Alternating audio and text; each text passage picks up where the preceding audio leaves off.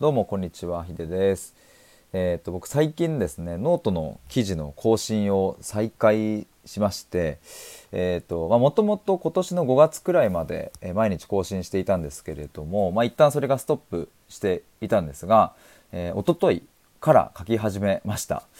で今回はですね、その、え、書いた記事を朗読しようと思いまして、えっ、と収録を撮っております。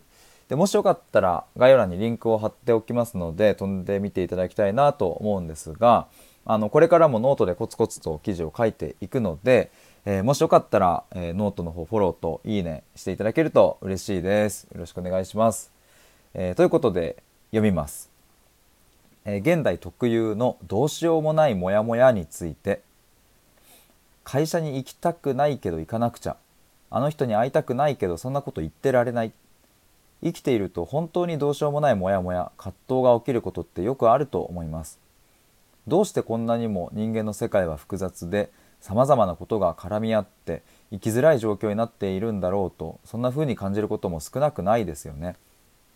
僕自身も答えが出せない悩みに頭を抱えてずっとぐるぐる考えてしまうということは学生時代からよくありました。答えが不在の現代。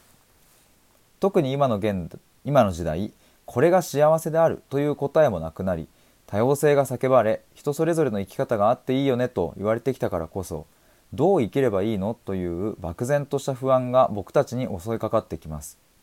もちろん生き方を制限されたり認められて当然な権利を奪われたりするのは嫌ですし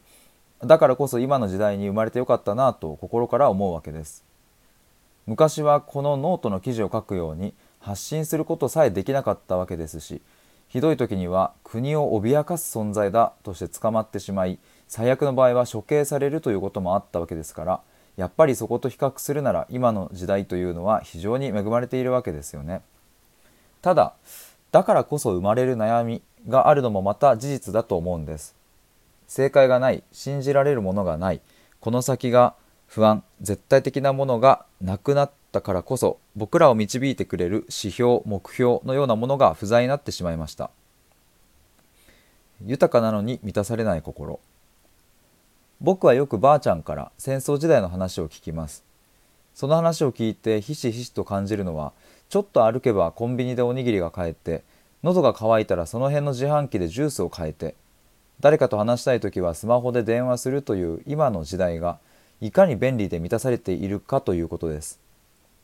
ただこの便利で満たされているという状態とは裏腹に僕たちの心は豊かなんだけど満たされないという一見矛盾にも見える状態になってしまいました。これだけ生活が保障され安全もあって自分の好きなこともできる時代になったのにもかかわらずなぜだか心の空虚感が増大していっているんですよね。これが現代特有の悩み葛藤不安恐れ。不便を便利にするぞと意気込んでいたあの時代には到底感じることのなかった心がスカスカした感じ。何をしても心から喜べない心から笑えない心から悲しめないといった生きている実感の欠如。決して不幸とも言い切れないけれど幸せだとも言い切れない宙ぶらりんな状態というわけです。もやもやから抜け出し人生を動かす。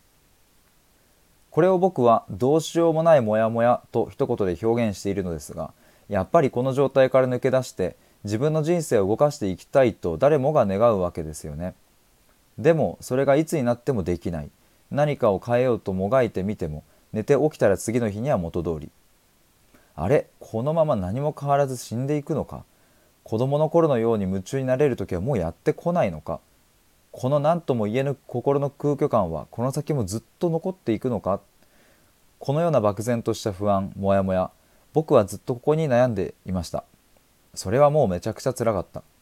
俺は一生これと付き合っていくのか？と諦めていた時期もあったくらいです。それでも2021年12月に亡くなった母が生きるとはこういうことであるという姿を見せてくれて